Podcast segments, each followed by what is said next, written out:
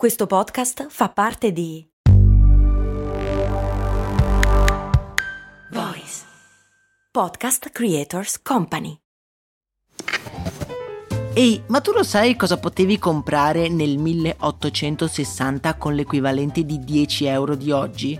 Beh, potevi comprare una casa e nel 1950 una piccola barca. Negli anni 70, sempre con 10 euro, potevi comprarti un vestito elegante. E oggi, con 10 euro, cosa puoi comprare? Un chilo di pane, un kebab? Effettivamente non un granché, ma puoi comunque investirli per il tuo futuro. Come? Beh, su Scalable, un'app che ti mette a disposizione gli strumenti essenziali per costruire una cultura del risparmio. Ti consente di investire in modo flessibile in azioni, ETF e fondi creando piani di accumulo automatici a partire da un solo euro. Quindi con 10 euro diciamo che siamo proprio alla grande. In più, con Scalable puoi iniziare il tuo percorso di investimento in piccoli passi, approfittando di una sezione dedicata all'apprendimento dei principi base degli investimenti. Amplia le tue conoscenze finanziarie e fai crescere i tuoi investimenti nel tempo. Scopri Scalable per i tuoi investimenti. Link in descrizione. Ma se vi dicessi che prima di diventare il veicolo del futuro l'auto elettrica è stata una moda da ricche signore di fine Ottocento? Eh, ci credereste? Bentornati popolo di Brandy, oggi andiamo alla scoperta della storia che si cela dietro l'auto elettrica, un mezzo di trasporto all'avanguardia, ma che come scopriremo pone le sue radici ben prima della sua cugina alimentata a petrolio. Ma quali sono stati gli elementi che l'hanno resa prima obsoleta e poi progressivamente l'oggetto del desiderio di tutti noi? La nostra storia inizia in Gran Bretagna intorno al 1835 quando un semisconosciuto inventore scozzese di nome Robert Anderson spinge fuori dal suo capanno la prima carrozza a trazione elettrica. Non si conosce l'anno esatto, ma comunque siamo ben prima del 1886, data riconosciuta dai più come l'anno dell'invenzione dell'automobile, ovvero quando il signor Carl Benz presenta al mondo la prima carrozza trainata non più da cavalli, ma dal petrolio. Oltretutto, il nostro inventore, signor Anderson, non fu certo un caso isolato. Più o meno negli stessi anni, infatti, un professore olandese di nome Sibrandus Strating progettò un veicolo a trazione elettrica dopo averne realizzato uno a vapore. Il signor Sibrandus è anche protagonista del primo viaggio ufficiale di un veicolo elettrico, circa 20 km nella campagna di Groningen. Il viaggio fu un tale successo che pensate un po' il re in persona decise di fare visita al nostro strampalato inventore.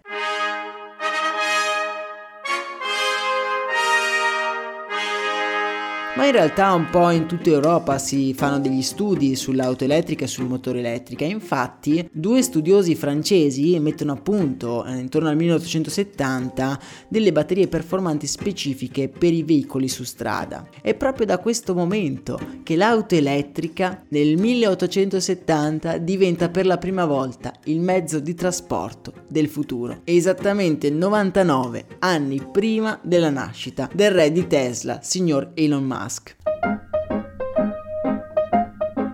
All'epoca l'auto elettrica era di gran lunga il veicolo più completo e comodo. Sfruttando il motore elettrico infatti l'auto era silenziosa, facile da accendere, a differenza di quelle a petrolio che necessitavano della famosa manovella. E soprattutto non disperdevano nell'ambiente fumi maleodoranti che rendevano quasi irrespirabile l'aria che circondava la vettura.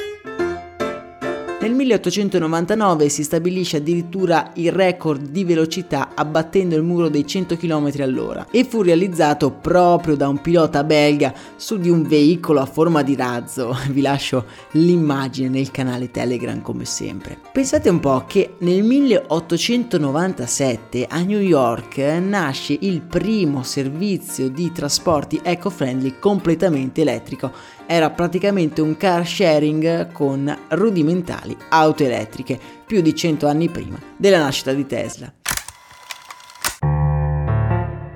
All'inizio del 1900 però le cose cominciano a cambiare, infatti intorno al 1919 le auto elettriche raggiungono la loro massima espansione. È il mezzo preferito dei ceti più abbienti per girare in città e per la loro semplicità di guida e la scarsa manutenzione sono estremamente popolari tra le signore altolocate. Non è un caso infatti che le auto elettriche vengano pubblicizzate in questo periodo come auto perfette per le donzelle. Vi lascio anche una pubblicità particolarmente curiosa e lievemente sessista di quegli anni nel canale Telegram. Con l'avvento della rivoluzione industriale e il crollo del prezzo del petrolio, le auto elettriche non hanno più retto il confronto e anche i punti di forza che avevano non sono più così determinanti. Per esempio, il surriscaldamento del motore viene risolto con il radiatore, l'accensione a manovella viene dimenticata e i silenziatori sulla marmitta attutiscono il fastidio sonoro dato dal motore a petrolio. Insomma, con tutte queste migliorie della macchina a benzina,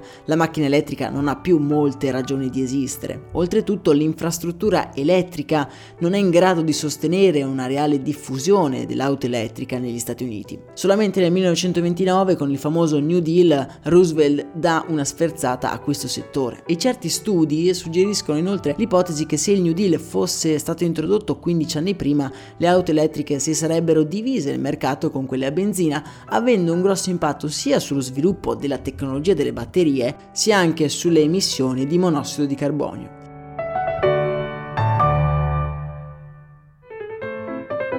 Le auto elettriche diventano di nuovo di interesse pubblico durante la crisi petrolifera degli anni 70, quando in America il petrolio diventa introvabile e si paventano scenari di guerra energetica. Ma anche qui è una parentesi breve che a pochi effettivamente ricordano. Come abbiamo visto, la storia dell'auto elettrica pone le sue basi ben prima dell'esplosione di Tesla di questi ultimi anni. E l'improbabile ciclo evolutivo di questa innovazione mi ha sempre in qualche modo affascinato. All'epoca della sua prima affermazione aveva indubbiamente un vantaggio competitivo sull'auto a benzina. Questi vantaggi sono scomparsi quando dei piccoli particolari magari insignificanti hanno reso preferibile la sua rivale. Io sono fortemente convinto che l'auto elettrica sia l'auto del presente ma anche del futuro, perché in qualche modo stiamo assistendo ad un capovolgimento del ciclo evolutivo. Anni fa, infatti, la locomozione elettrica aveva delle nette inferiorità rispetto a quella benzina, oppure come la sua breve autonomia. Pian piano, però, con delle continue innovazioni incrementali questa distanza si è piano piano assottigliata e a condizioni pari l'auto elettrica è indubbiamente meglio rispetto all'auto a benzina. È più potente, silenziosa, non ha bisogno di manutenzione attenzione e come sappiamo l'essere umano si convince ad utilizzare qualcosa solo se è l'alternativa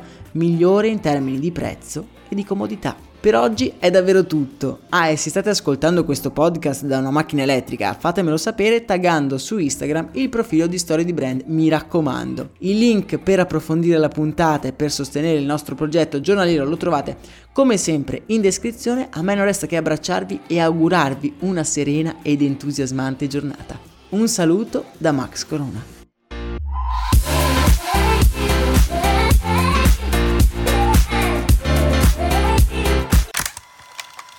E adesso un bel caffè finito.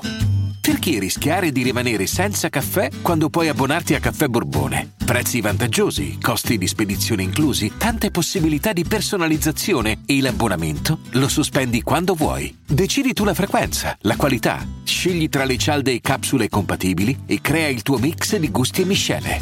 Mai più senza caffè con l'abbonamento Caffè Borbone. Tutte le info su caffèborbone.com.